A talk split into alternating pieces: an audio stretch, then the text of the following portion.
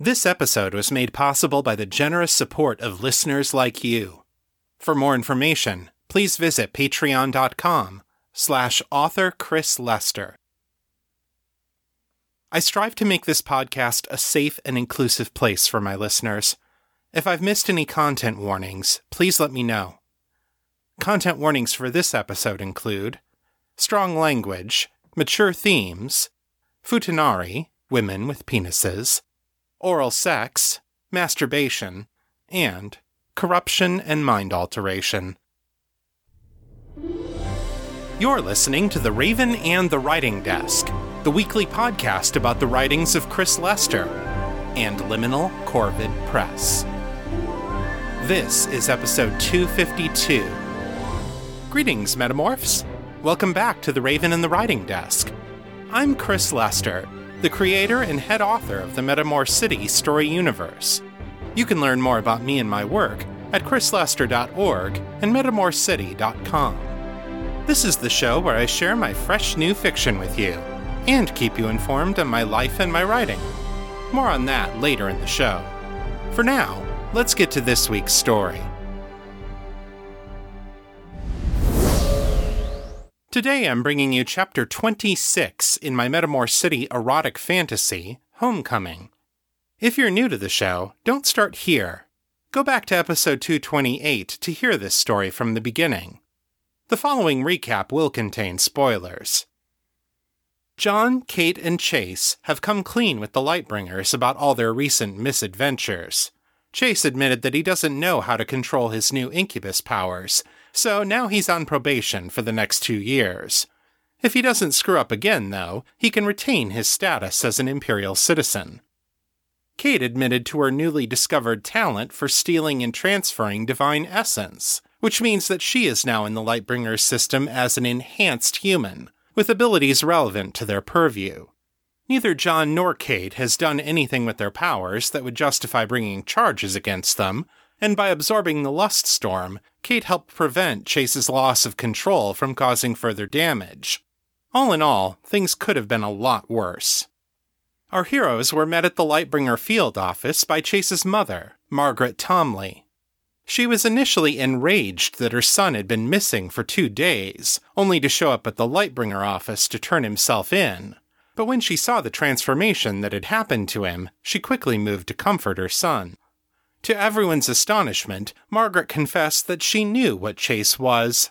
When she and her husband had been unable to conceive a child, and their prayers to Eli had gone unanswered, they went to the Hedonist Temple together to beg for help from the goddess of fertility. Margaret and Brandon had sex with the priests together as an offering to Suspira, and Margaret conceived. As the priests continued to check in on them over the subsequent months and years, Chase's parents became believers in Suspira's ethos. Though they were still disciples of Eli, they became disciples of hedonism as well. The Tomleys have been quietly running an underground hedonist community at Bridger Heights for nearly 18 years, spreading the word of Suspira to people who otherwise might never have listened. Margaret's only regret is that she didn't tell Chase sooner about what he was. With the paperwork done, John was released by Lightbringer agent Nazreen Kashani. She sent him away with the next two books in her lesbian romance series, telling him that she wants to talk to him about them the next time he's in town. She tried to flirt with Kate as well, but she met with a polite but chilly reception. It's gonna be a while before Kate forgives Kashani for throwing her boyfriend in jail.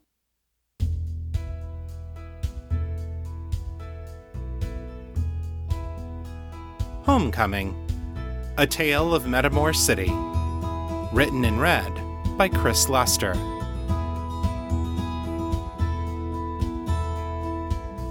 Chapter 26 At Sam's suggestion, the whole crew went back to the Catane's house. They gathered in the living room and decompressed from their ordeal, aided by ample amounts of wine, beer, and soda.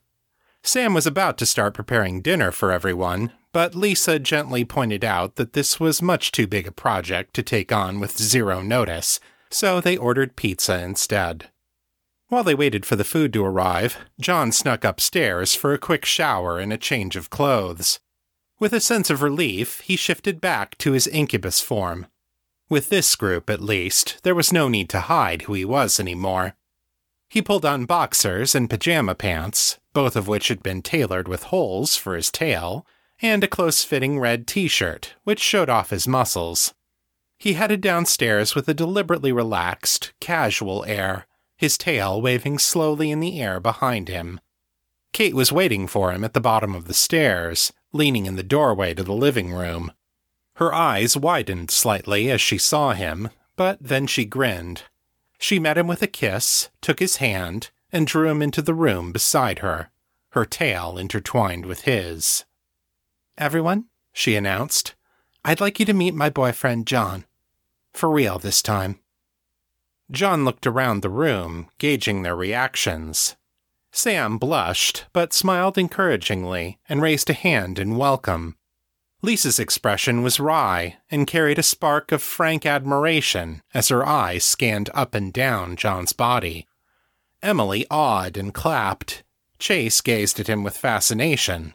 Margaret, the closet hedonist, let out a gasp, then bowed her head and made a gesture of obeisance, as if an angel had just walked into the room. We're glad you're here, John, Sam said, and we're glad you can be yourself. Thanks, Sam. John said, genuinely touched. It feels good not to hide any more. Chase's father, Brandon, arrived shortly after the food, having come directly from work. He was a skinny man of average height, with balding brown hair, round, wire rimmed glasses, and gentle blue eyes. He embraced his wife and son fiercely and promised his full support for Chase and whatever he decided to do. John couldn't help feeling a stab of envy as he watched their reunion. If Count Holloway had been even half that loving, his life would have turned out very differently.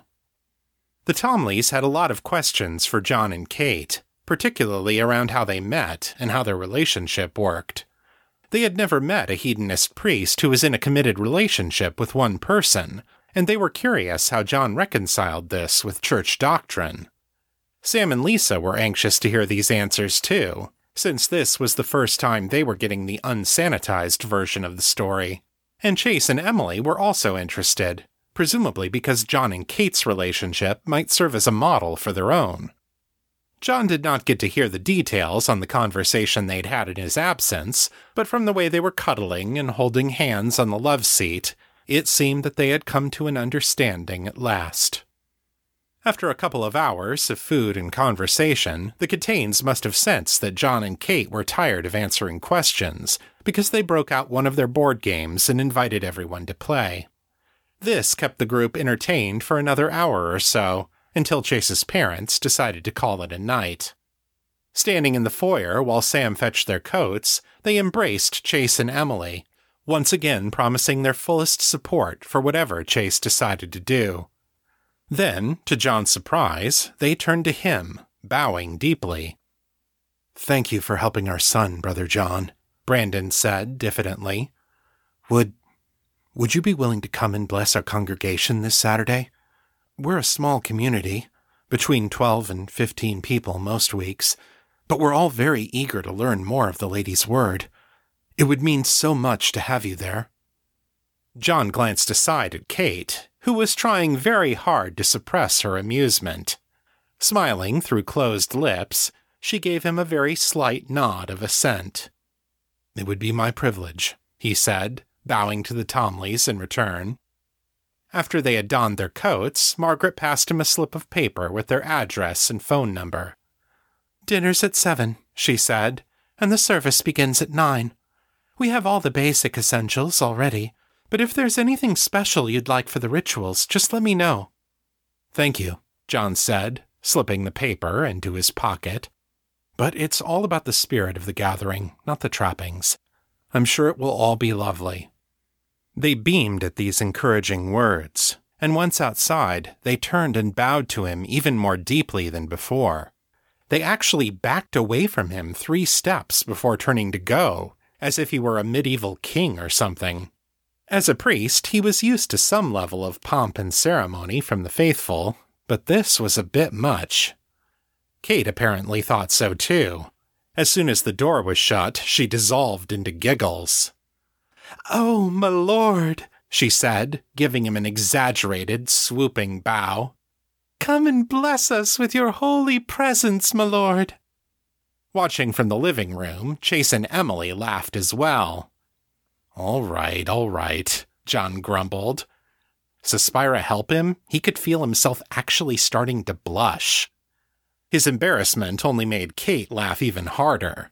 We ache to feel your instruction, O Holy One, she gasped. Your rod, your staff, it comforts us. John answered this by pinning her up against the wall and covering her mouth with his own. Her laughter quickly turned to moans, and she wrapped her arms, tail, and one leg around him. Emily whistled appreciatively. As the kiss ended, Kate sucked on his bottom lip for a moment before letting go. She looked up into his eyes and smiled hungrily. Amen, she purred. And I think that's our cue to leave, dear, Lisa said to Sam. Way ahead of you, Sam said. He passed her coat over to her while putting on his own. He turned and looked over his shoulder at John and Kate, and John could see that he was blushing hard. Have fun, kids. We'll be at the hotel if you need anything. Lisa called Miko to her side, then followed Sam out to the garage. She winked and smiled at John and Kate on her way out the door. It might have been John's overactive imagination, but he thought the look was mostly directed at him. Damn, what a woman. Putting that thought out of his mind, he turned back to Chase and Emily. All right, Chase, are you ready for your first lesson in being an incubus? Chase blushed, but he did not pull away when Emily leaned in and kissed his cheek. He smiled shyly at her. I think so. I mean, I'm still having sort of a hard time processing all this. But what you guys said, it makes sense.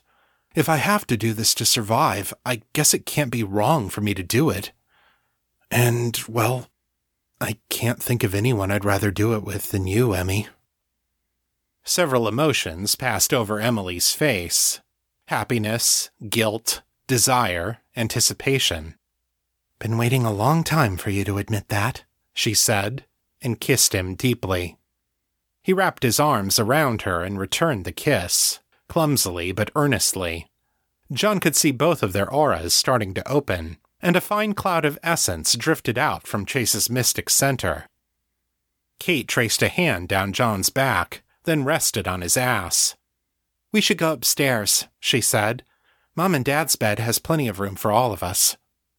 The two youths broke their kiss, and Emily giggled. That's so naughty, she said. But practical, John admitted. You guys coming or what?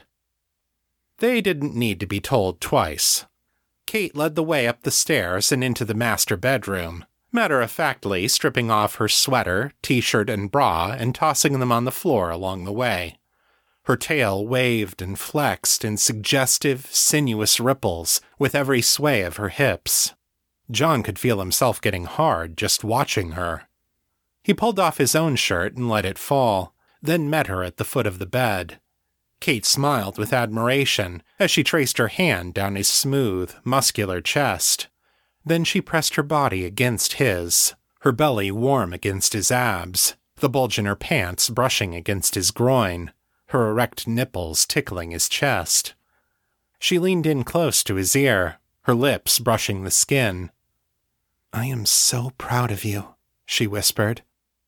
It wasn't what he'd been expecting. He drew back and looked at her in surprise. Yeah? Mm hmm.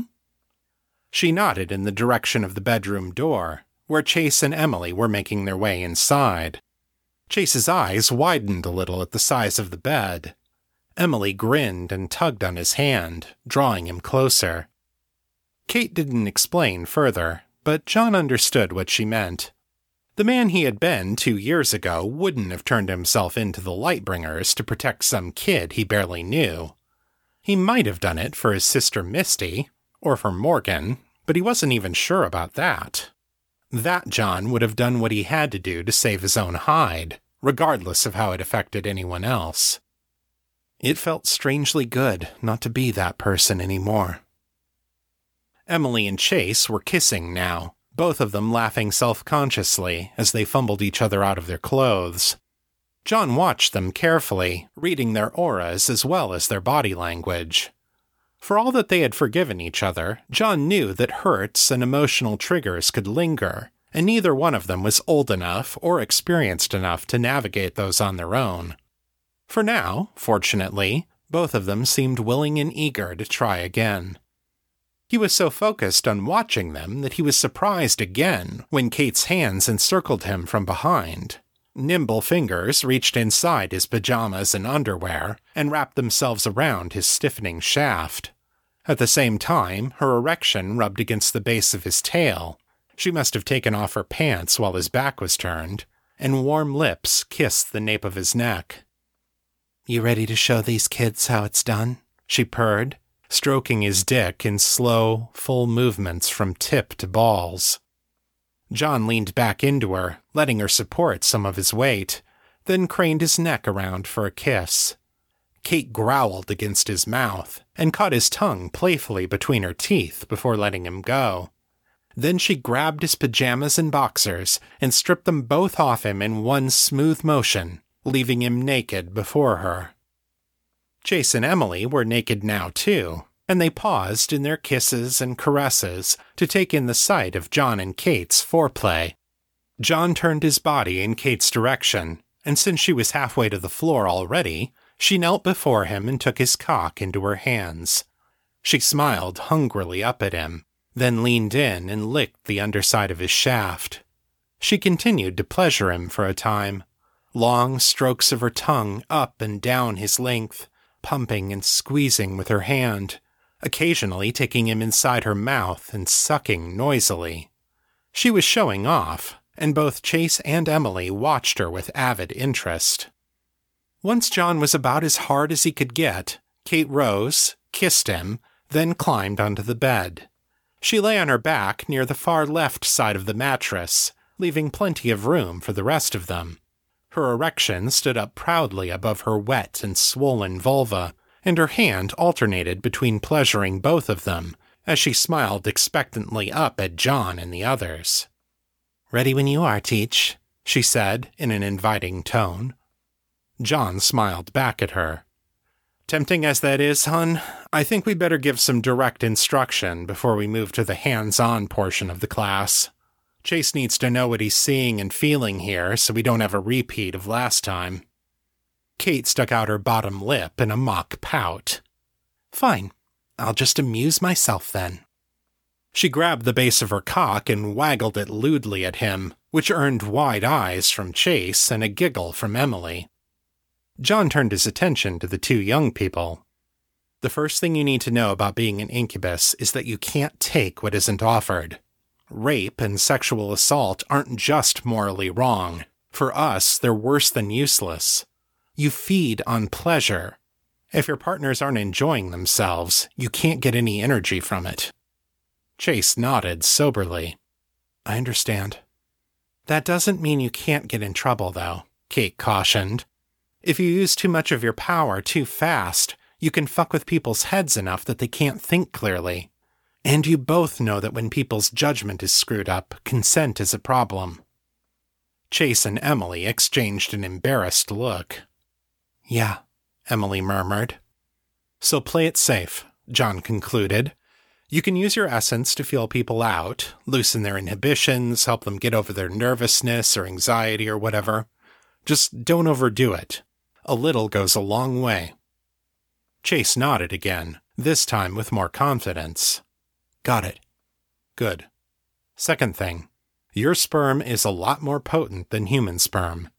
Even if a girl's on birth control, you can probably still get her pregnant, unless she's got the special, extra strength version that was designed for us. He went over to his discarded pants and fished a couple of condoms out of the pocket. There are male birth control amulets that'll work for you, but for now, use a condom every time. Do you know how to put one of these on? Chase blushed a little, but he nodded. Yeah, they uh, covered in school. Good. John handed him the condoms, then turned to Emily. Number three. Before we get started, Em, I want you to know we've got a safe room set up for you. The office down the hall is warded against our power.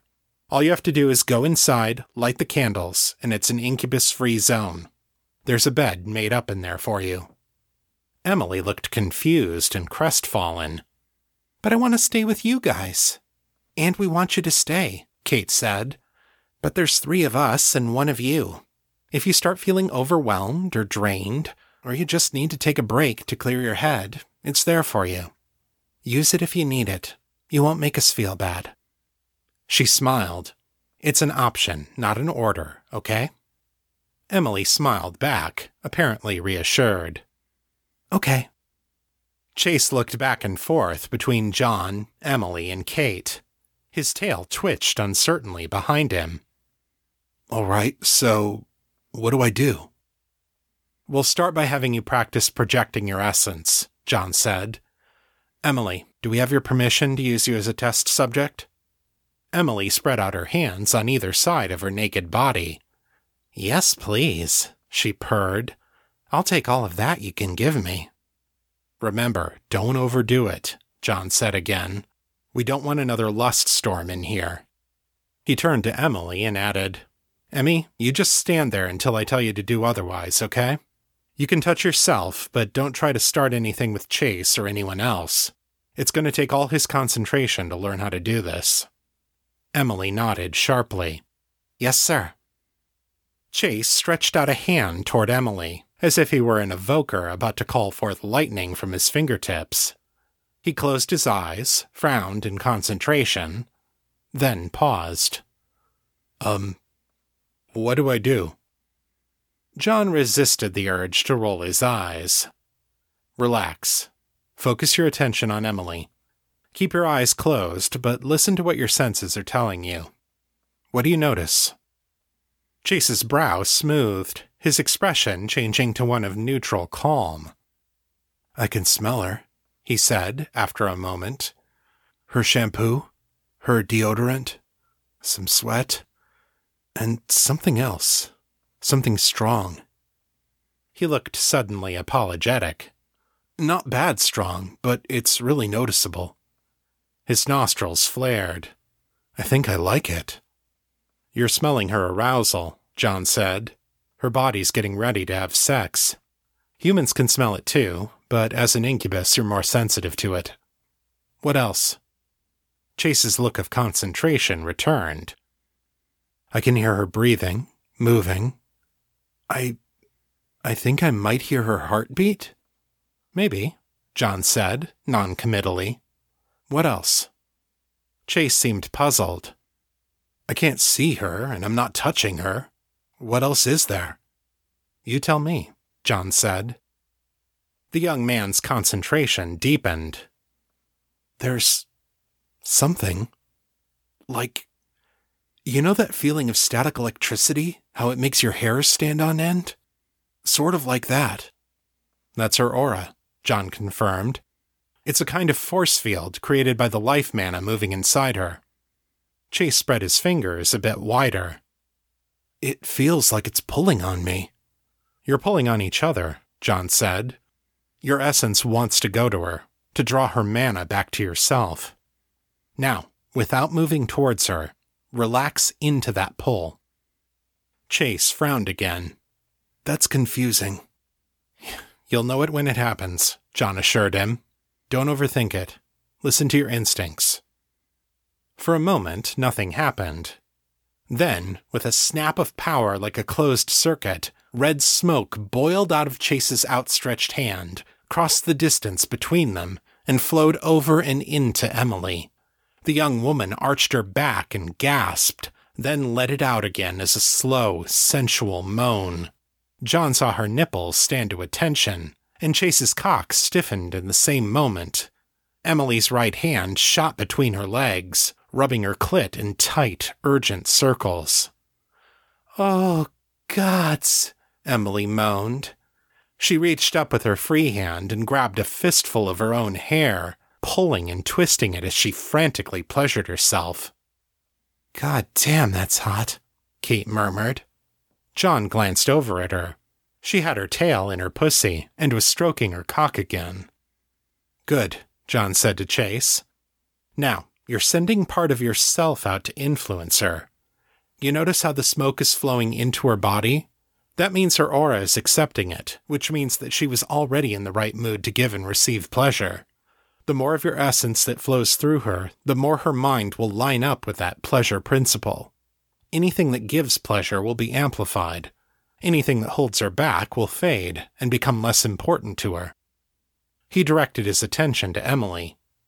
Emmy, what do you want to do right now? Anything, Emily said, her voice coming out hot and breathy as she continued masturbating furiously. Everything. Gods, I want you. All of you. I want you all inside me right fucking now. Take me. Fuck me. Make me come. Make you come inside me.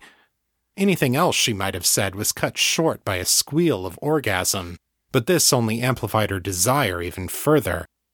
John gave Chase a stern look. Do you understand why I asked her permission before we did this? She would literally do anything for you now. She would let you get her pregnant with a baby incubus, and thank you for the privilege. She would give you her life energy until she went unconscious.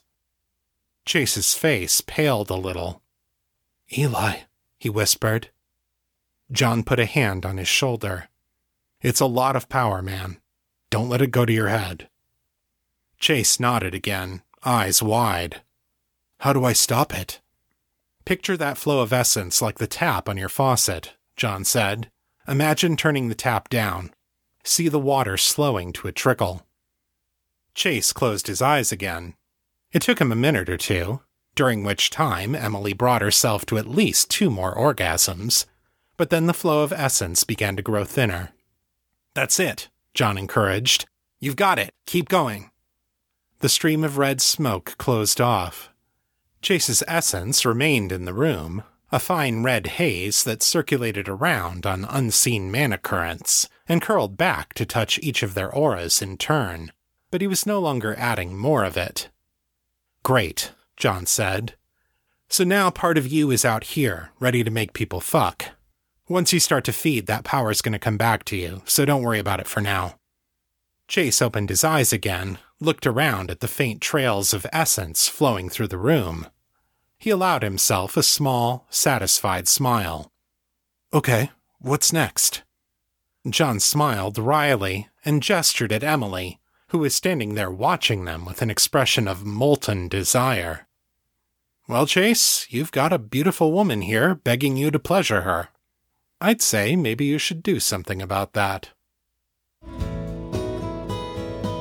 And that's the end of chapter 26. Come back next time when Chase's lesson is interrupted by an unexpected visitor.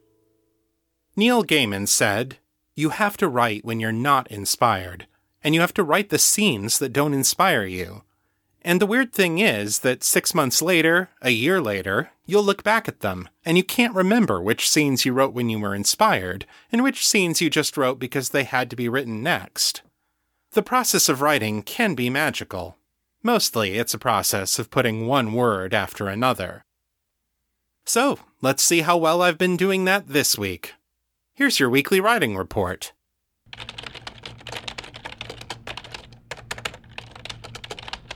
This update covers the week of September 5th through September 11th. I wrote 2,724 words this week, over the course of 4.25 hours, for an average writing speed of 641 words per hour. As of Friday night, I've gone 147 days without breaking my chain. I made a little more progress this week on Honor Bound, but most of my time was taken up by working on the podcast. I had several long, tough days in the lab this week. I'm recording this outro on Sunday, September 13th, after spending a total of 19 hours on Friday and Saturday working on a Rush project, on top of my normal work. Because of this, I haven't really had the brain power to devote to writing for the last few days. I worked on the episode script on Wednesday and Saturday, recorded chapter 26 of Homecoming on Thursday, and did audio editing on Friday. Hopefully, next week will be calmer, and I'll be able to devote some brain space to writing fiction again. Honor Bound is near the end of chapter 23, and the manuscript is a bit over 60,000 words. If you'd like to share your thoughts about the show, send your feedback in text or audio to metamorcityfeedback at gmail.com. To leave a voicemail, dial area code 641 715 3900, then enter extension 255 082, followed by the pound sign. My Facebook is facebook.com slash author Chris Lester. The fan group is Fans of Metamor City on Facebook, and our Discord server is Metamor City. I'm there pretty often, so come say hi. If you like this show, please consider leaving a review at Apple Podcasts, Stitcher, or Podchaser.com. It really helps people find the show. That's all for this week. I'll be back next time with more fresh new fiction. Until then, keep it on the bright side. This is Chris Lester, signing out.